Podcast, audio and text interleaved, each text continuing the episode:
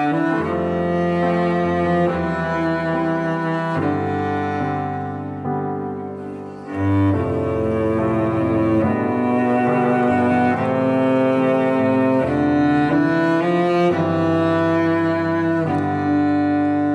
दोस्तों, मैं हूँ संगीता त्रिपाठी।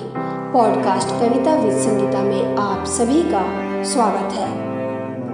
दोस्तों, दुष्यंत कुमार त्यागी जिन्हें हम दुष्यंत कुमार के नाम से ज़्यादा पहचानते हैं। उनकी कविताएँ बहुत सारे लोगों को जाने अनजाने जबानी याद रहती है। समकालीन हिंदी कविता विशेषकर हिंदी गज़ल के क्षेत्र में जो लोकप्रियता दुष्यंत कुमार को मिली, वो दशकों बाद मुश्किल से किसी कवि को नसीब होती है। दुष्यंत कुमार का लेखन का स्वर सड़क से संसद तक गूंजता है। इनके नाम पर दुष्यंत कुमार सम्मान पुरस्कार भी दिया जाता है। तो चलिए सुनते हैं दुष्यंत कुमार जी की लिखी हुई गज़ल, भूख है तो सब्र कर।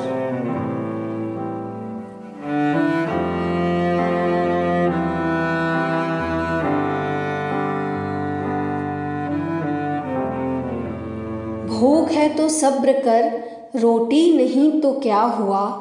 आजकल दिल्ली में है जेरे बहसे मुद्दा मौत ने तो धर दबोचा एक चीते की तरह।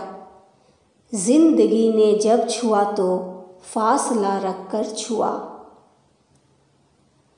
गिड़गिड़ाने का यहाँ कोई असर होता नहीं।